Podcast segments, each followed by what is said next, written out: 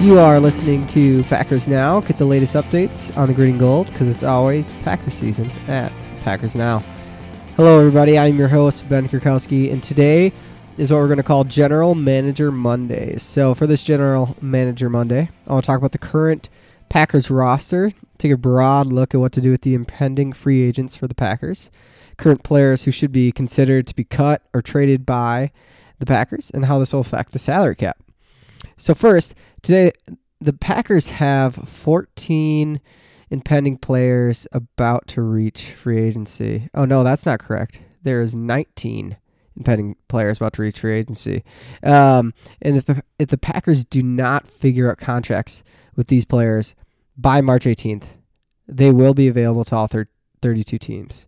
So before we look at these players, it's important to think from a financial perspective where these decisions would place the Packers. So, so the Packers currently have about 25 million before the Crosby signing. So kicker Mason Crosby uh, was actually signed to a three-year extension with the Packers on Saturday, which is exactly what the Packers needed to do. He was one of the best kickers in the league and had a career year in 2019, hitting 22 of 24 of his field goal attempts, which is above 91%. One important thing to notice is that Crosby has hit 26 of 29 playoff field goals throughout his career and has hit 65 of 65 of his extra point attempts in the playoffs as well, which just shows how clutch he is in big time moments. It was a great decision by the front office to secure the kicker position for the next three years. Um, the deal looked like it was going to be a three year, twelve and a half million dollar deal where he'll get paid about six million this year. Um, and so that'll put the Packers around 19, 21 million, somewhere in that range. There's some things that need to be worked out. So it's kind of a range right now. But um, now looking forward, um, there are, oh, there are 19 free agents. Uh, other than Mason Crosby after since he was signed um, that are on this list that we're going to talk about today, and I'm going to read those off right away. But there's tackle, starting tackle Brian Bulaga, starting corner, slot corner versatile veteran Tramon Williams, linebacker Blake Martinez, tackle Jared Veldheer, receiver Geronimo Allison, tight end Marcedes Lewis, tackle Jason Spriggs, uh, running back Ryan Grant, edge rusher Kyler Fackrell, linebacker BJ Goodson, safety Will Redmond, running back uh, punt returner Tyler Ervin, fullback Danny Vitale, safety Ibraheim Campbell, wide receiver Allen Lazard, D tackle Tyler Lancaster, corner Chan Sullivan, safety or uh, tight end Robert Tonyan. So 18, 19. There's a bunch of impending free agents, not a ton of huge names. And some of those free agents you have to consider are restricted free agents, which makes, which makes it harder for other teams to be able to pick them up because they'd have to get rid of draft capital to sign a contract. But um, uh, still, they are free agents. Um, and so to start today, I want to look at which Packer, which players the Packers should let walk in free agency.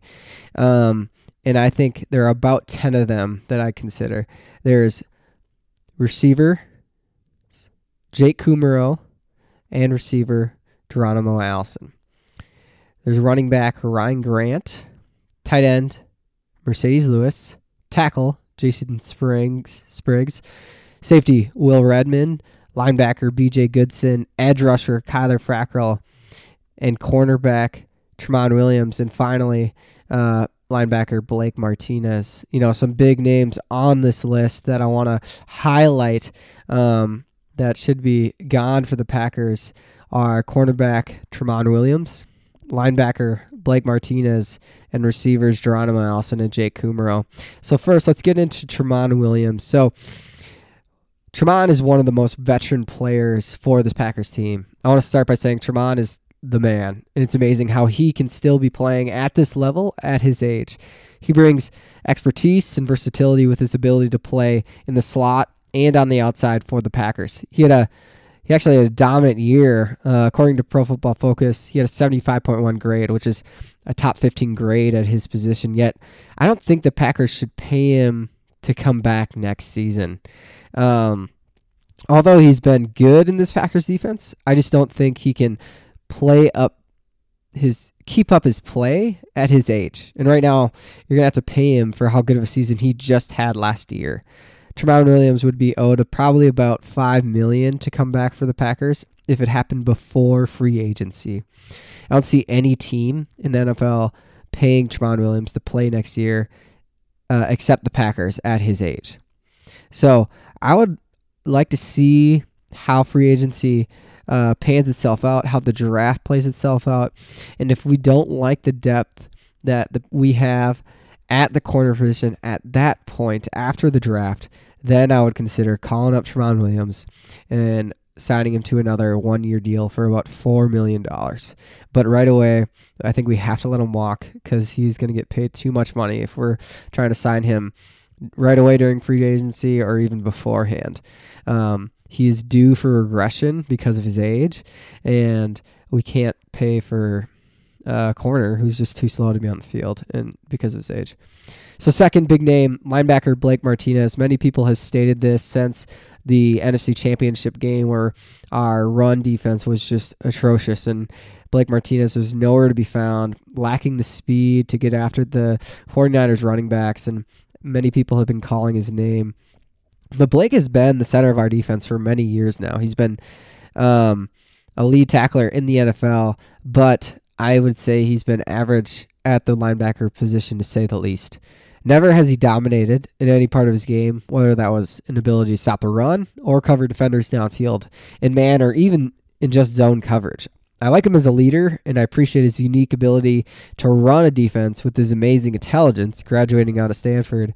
But the Packers and Gutekunst want to add speed to their defense, and Martinez just doesn't bring that for the Packers. Most importantly, Martinez is set to hit the market, and his market value, I'm not sure why, but just because of his statistics, how many tackles he's had over the last three years, is about 16 million a year, which just isn't worth it uh, I don't think for any team to pay that, and especially for the Packers. Uh, I think um, he's just going to get paid because the amount of tackles he ha- he's had. And I think if teams really look into it, they're going to realize those tackles came five, seven, eight, four yards down the field um, the last three seasons. The Packers can find someone of Martinez's value in the draft, probably in the fourth round at the worst. Um, um, I think players like Blake Martinez uh, are all over the draft uh, who have his athleticism, can be okay at linebacker and hold up. Uh, and we can, re- he's easily, I think, replaceable. We still have Oren Burks, who has the potential with his athleticism to find a role that uh, I think, really wants uh, to add more speed to that position. He hasn't panned out thus far, but I think next year he might have an opportunity to do so with Martinez out of the way. And uh, two preseason fan favorites, uh, undrafted linebacker last year, Curtis Bolton, and seventh rounder Ty Summers. They both had phenomenal preseasons last year, and they actually had promised to step into that role after another offseason of learning Patton's defense, as it does seem to be complex at times for new people. Lastly, uh, the last two big names that the Packers should let walk are Geronimo Allison and receiver Jake Kumerow. After missing last season, many hoped Geronimo would return uh, to be kind of a go-to guy for Rodgers. Um, this season, though, Allison struggled to get open or even hold on to the ball. Although he uh, played the second most snaps of all receivers, he only had 284 yards receiving that and that just can't happen. That's just uh, you can't be on the field for more than fifty percent of the snaps and have only 284 yards of receiving. He he's just got to go. He's just not fast enough to be in the NFL. He doesn't create separation, and he's struggled to even hold on to the football this year, dropping passes, fumbling the ball. Um, he's gone. Secondly, Jake Kumerow. He's a fan favorite for sure. Even Rodgers to speak highly of Kumerow. Um, but after being on the roster for a few years now, um, he's done well with where he started in the NFL as just a practice squad receiver. Um, and they, he is a good run blocker, which is something, but you can't have receivers on your roster only on their ability to block defensive backs.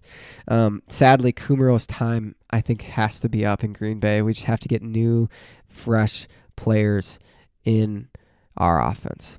So now, though, uh, looking at the second part, there's about 10 people, free agents we need to let walk. And there's about nine free agents who I'd be really excited about coming back, but that does cost money. And so the Packers should seriously consider um, bringing back right tackle Brian Bulaga, tackle Jared Veldheer, fullback Danny Vitale, running back uh, punt returner specialist Tyler Ervin, tight end Robert Tonyan, cornerback Chan Sullivan, D tackle Tyler Lancaster, and safety Ibraheim Campbell. So first, let's look at the tackle position for the Packers, and we'll get into this in the next segment for the Packers. But some of the biggest needs I think come on this offensive line. Our offensive line for the Packers is one of the most important positions, um, and has been uh, for many years. You've seen that in Ted Thompson's draft philosophy, drafting first round offensive linemen consistently with using top first, second round picks on their tackle positions. The tackle position is hard um, to hit on. And one of the bigger names to hit free agency for the Packers is right tackle Brian Bulaga. And so for Rodgers, that's a big deal. Rodgers uh, is a quarterback that is known for holding on to the ball. He held the ball the sixth longest in the league on average. And if that's going to be the case, the Packers need to have some of the best pass blockers in the NFL to maintain blocks that long. Um, like I said before, tackles are one of the hardest positions to find quality players for in the NFL. And this shows just how important it'd be that the Packers figure out a deal with Bulaga before free agency hits. Um, Bulaga has struggled to stay healthy over the years, but when healthy, he has been one of the top right tackles in the NFL. His market value is somewhere to be around like a three-year, thirty million dollar deal, so about averaging ten million a year. And I believe something like that would be totally worth it to secure uh, our entire offensive line. Um, it's a, a, position that's too important to overlook. It's too hard to replace, and the Packers need to keep Bulaga to secure our offensive line as one of the best pass blocking lines in the NFL and a top run blocking O line even just this last year too. Next, right tackle tackle Jared Veldheer. So I'm very interested to see what will happen with Veldheer. Personally, I would love to see him come back for the Packers at the end of the year. He came in twice for Bulaga, who was injured, and once in the playoffs, and he killed it. He he's at six eight. He has incredible size that allows him to be a great pass blocker because pass rushers really just struggle to get around him because he's just so big. Uh, he has a ton of experience as a starter in the NFL, and at times, even just three or four years ago, he p- was playing tackle at an elite level. Um, he was retired because of an injury, technically, and then the Packers convinced him to come back at the end of the year, and he came back as a backup originally. Uh, and then later had the opportunity to come in and start. And so I wonder if he would be willing to come, bo- come back again as a backup uh, to both tackle positions for the Packers uh, because we saw how bad Jason Spriggs was in the past, in the preseason this year. We saw how bad Alex Light was when Bulaga went out earlier in the year. Uh, the Packers need to have a solid tackle because it's it's immediately obvious when in the past when Alex Light or Jason Spriggs or someone else had to play tackle and Rodgers was just under so much pressure that the Packers offense just came to a standstill and had could not produce at all. So I think uh, the Packers could also sign Veldheer to a one-year, three million dollar deal. Uh, this decision, I think, that and the decision of signing Bulaga would shore up the entire offensive line for the next year, having good starters at all positions and solid backups at both tackle positions with Veldheer backing up left tackle and right tackle, and all three interior spots with backup Lucas Patrick already extended right before the season ended. Uh, and so all those these decisions would cost the Packers about 13 million. Uh, it would put the Packers at at about only eight million dollars in cap space, but I think it would be worth it to have the depth and safety, no matter what injuries occurred for the Packers in 2021. Next, I want to look at uh, running backs uh, Tyler Ervin and fullback Danny Vitale. So first, running back Tyler Ervin. He was a unique player for the Packers in our offense. He he actually got inserted late in the season a ton more, you know, coming in for jet sweeps and quick screens, and he gave the Packers more versatility in their offense and offered uh, security as a punt returner, which is most important because the Packers were last in the league at returning punts before Tyler Ervin took on the role late in the season. And then Danny Vitale, the fullback, he's really a utility knife for the Packers offensively. They had big plans for him to actually be a decent part of this Packers offense, like the 49ers use Kyle Juszczyk uh, in San Francisco. Uh, the top fullback in the NFL, you know, scored a touchdown in the Super Bowl. Really good player. Um, uh, Vitale can be a pass catcher. That's what he's known for at his time in Northwestern, while also being able to run block. Uh, but Vitale was hurt for a good chunk of the season, but he still managed to play 14.1% of the offensive plays, really showing his importance to LaFleur's game plan. So I would keep inside Tyler Ervin and Dan Vitale to minimum deals of about $650,000, which was none would be guaranteed, so that the Packers found replacements in the draft or with an undrafted free agent, they could let either Ervin or Vitale go at that time. So this decision puts the Packers at about 7.3 million in cap space. Next, tight end Robert Tonyan. So Tonyan isn't a great player by any means. He's not a starting tight end in the NFL. But with Jimmy Graham and Marcedes Lewis most likely out of the picture, I believe Robert Tonyan, if he had the playing time of a number two, number two tight end, I think he would produce at an above average level in the NFL. He's a he's a former receiver that switched to tight end. His athleticism is for real, and you can tell he's faster than most tight ends. His size at 6'5", 237 makes him difficult to cover for most safeties because he's too big. But for linebackers, he's he's too fast. And so this year we saw Tonyan be implemented even more as a run blocker. And you can tell that his strength continues to be built up from his transition from receiver to tight end in the NFL. So I think this would be another really minimum deal, but would shore up a number two tight end position uh, for the Packers. Uh, at about only $600,000, which would put our cap space at about 6.7 million. You know, some of these players you're going to notice aren't these big names by any means, but they're I think very essential uh, to the Packers uh, if they are going to have depth at each position uh, moving forward. Another big name as a weapon for the Packers offensively is receiver Allen Lazard. So Lazard came up in big ways for the Packers. Starting the year, he lit up the preseason, but still barely made the roster. Then, after weeks of inconsistency from the Packers' more experienced receivers, um, Lazard finally got his chance to play. He took a hold of that opportunity and literally never let go. In just 11 games, he almost had 500 receiving yards, even though he only started three games for the Packers. So at 6'5, uh, Lazard was not just a big body for Rodgers to throw to, but he consistently showed an ability to be on the same page with Rodgers and create separation on his own, which not many receivers could really do this year. I'm excited for Lazard's potential growth when given an entire offseason working with Rodgers as the favorite to win, I'd say the number three receiver position and possibly even the number two spot for the Packers next season. This will cost a little more knowing his success last year. It'll probably cost about 1.5 million to keep around, which would put the Packers at about 5.2 million in cap space. Next, quarterback Chandon Sullivan. So before I talked about the departure of Tramon Williams because he's going to cost too much, I think he's too old.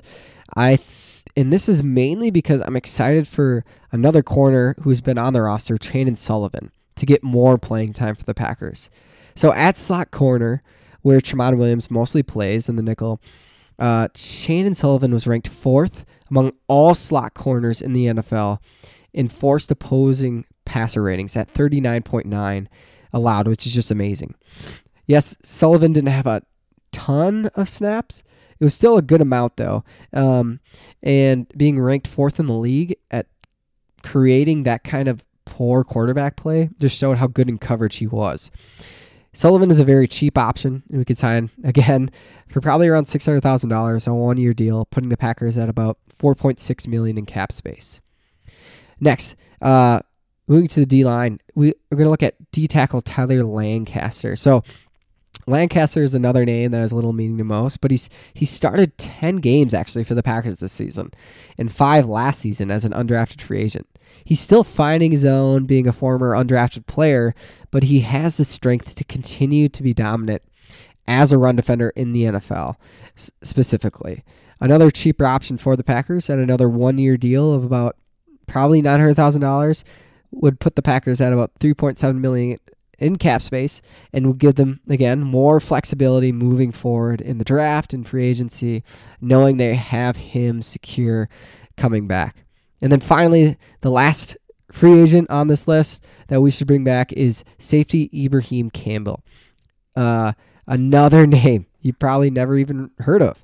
But actually, he started three games for the Packers due to some injuries this year to our secondary. He only played in seven games this year, but Mike Pettine believes he could be a quality starter at safety in the uh, NFL. He joined the team late in 2018, and for only three games before busting up his knee, he was playing at an elite level. PFF gave him an 85.0 rating, which are top 20 numbers in the NFL of all players. It was a small sample size, but I believe with a full offseason to recover after coming back late in the year, he can provide security at safety if an injury did occur to Savage or Amos, while coming at a one year deal at a very cheap price of only $700,000. Our defense implements three safeties more than probably most defenses in the NFL. Safety, the third safety position is almost basically a starter at times for the Packers. So this is a deal that could pay off big time for the Packers if Ibraheim can stay healthy. I think he'll play at a good level for the Packers. So this would bring our cap space to about three million, which isn't much and not an ideal place to be. I hate being really close to that uh, cutoff at zero million dollars. Uh, no more money to spend. Um, but there's some big ways that I want to look into now that the Packers can create cap space going into free agency. So there are players on the Packers roster who many of you know are taking up valuable cap space. And are players the Packers must, not should, not consider, not think about. I'm saying must get rid of either for draft picks or si- simply just cutting them. And so I'm going to talk about three big players and then a uh, a whole list of people that just need to go. So first, tight end Jimmy Graham. So possible Hall of Famer Jimmy Graham two years ago was primed to be a touchdown machine in Green Bay with Aaron Rodgers, yet has caught a total of only five touchdowns over the last two seasons. He's been a huge disappointment overall. He's had the playing time to produce for the Packers, but he just hasn't. He no longer has the hands to match his incredible size, and most importantly, he has literally no speed to create any sort of separation like he used to. He's owed a total of 11.66 million, and the Packers need to just cut ties with him. No one's going to trade with us for this contract, but it'll save the Packers 8 million, which will put us at about 11 million in cap space, which is a big deal. Second player is guard Lane Taylor. So maybe you guys don't recognize that name, but Lane Taylor has been the starting left guard for the Packers for about three, two seasons, two or three seasons before this year. He actually started the year as the starter at left guard, but he went on injured reserve in like week three or four and was out for the entire year. The Packers rookie second round pick Elgton Jenkins uh, played extremely well when he came in. He literally he played at a Pro Bowl level for the Packers, and now the Packers, because of that reality, can get rid of Taylor to add more cap space. Although Lane Taylor is coming off an injured injured reserve, he's still a starting level guard in the NFL. Uh, he started and played well for the last three seasons for the Packers. I wouldn't be surprised if the Packers were able to trade Lane Taylor for maybe like a fourth round pick because he is on a small contract for only six million. And so the Packers could receive more draft capital while also saving about 4.5 million, putting that cap space uh, away, and the Packers would be at about 15.3 million. So uh, the third main way the Packers can create a ton of cap space is there's a lot of lower players on our roster that I personally have seen enough from that they don't need to be on our roster anymore. Uh, these are players who are on the 53 who are taking up a lot of uh, just valuable space. And so Each one is probably like 500,000, 600,000, 200,000, but we know what they're going to bring the Packers and we can just I think it's time just to let them go. These pe- these players include linebacker Tim Williams, center Cole Madison, tackle Alex Light, DN Greg Roberts, receiver Darrius Shepherd, D tackle James Looney, tight end Evan Baylis, QB Manny Wilkins, fullback Elijah Elijah Wellman, receiver Malik Taylor, and guard John Leglue. Most of those players you've never even heard of, but these moves would actually create seven million of more cap room, bringing up our cap space to about twenty-two point three million. So finally, the last move the Packers can make, which not many people have been talking about, but I think is a real reality, uh, is the Packers could consider uh, trading center Corey Linsley. So this is a move that would add draft capital while also ditching a big contract for the Packers. And so Corey Linsley, the center for the Packers, has been either a top 10 or top 5 center the last 4 years. He's been very good and he's played well for the Packers. This year, he kind of had a down year. We saw some regression. He still played good, but not great. And he's probably not worth the amount of cap space he's taking up if he would continue to play at that level next season. It's a big deal to trade away or cut starters on your team. But the Packers have done this before. Remember, right before the season a few years back, when the Packers cut Josh Sitton. They have a history of being more than willing to cut ties with the player if they're comfortable with the backups they have in place. And they might already, with extending Lucas Patrick, they might believe he could be a starter for them if they had to, and they would be fine with that. I can imagine the Packers may already be in a place looking at this draft class and seeing how much depth there is at the interior in this draft. In the third and fourth rounds, you could easily, I think, looking at these rookies that are coming into the draft, draft a starter to replace Linsley. And if it wasn't a guy that can play center, if you found an interior offensive lineman who could only play guard, Elgton Jenkins at left guard can easily move to center and play there. I believe interior offensive linemen are one of the most replaceable players in the NFL, and you can always find replacements in the draft. Kind of like running backs, almost uh, in that way. I believe the Packers could find a team like the Miami Dolphins who lack third and fourth round picks, where a lot of that value of interior offensive line seems to be in this draft, and trade Linsley uh, to the Dolphins. And you could even trade probably Linsley and Lane Taylor at the same time, which would both be starters for the Dolphins, would be huge upgrades for them. They have the cap space, and you'd maybe even be able to get like a second round pick back for both of these players, which would be huge. And the Packers would save eight and a half million on that Linsley contract. So, and that move would put the Packers at almost 31 million in cap space. If the Packers were able to bring back the players we listed, like Bulaga and Lazard, while letting the others walk, like Martinez and Williams, and cutting players like Jimmy Graham, and trading players such as Lane Taylor and Corey Linsley, the Packers could have just as good of a roster next season while still having over 31.5 million in cap space to possibly grab one or two big free agents that the Packers need to fit those final holes of the roster.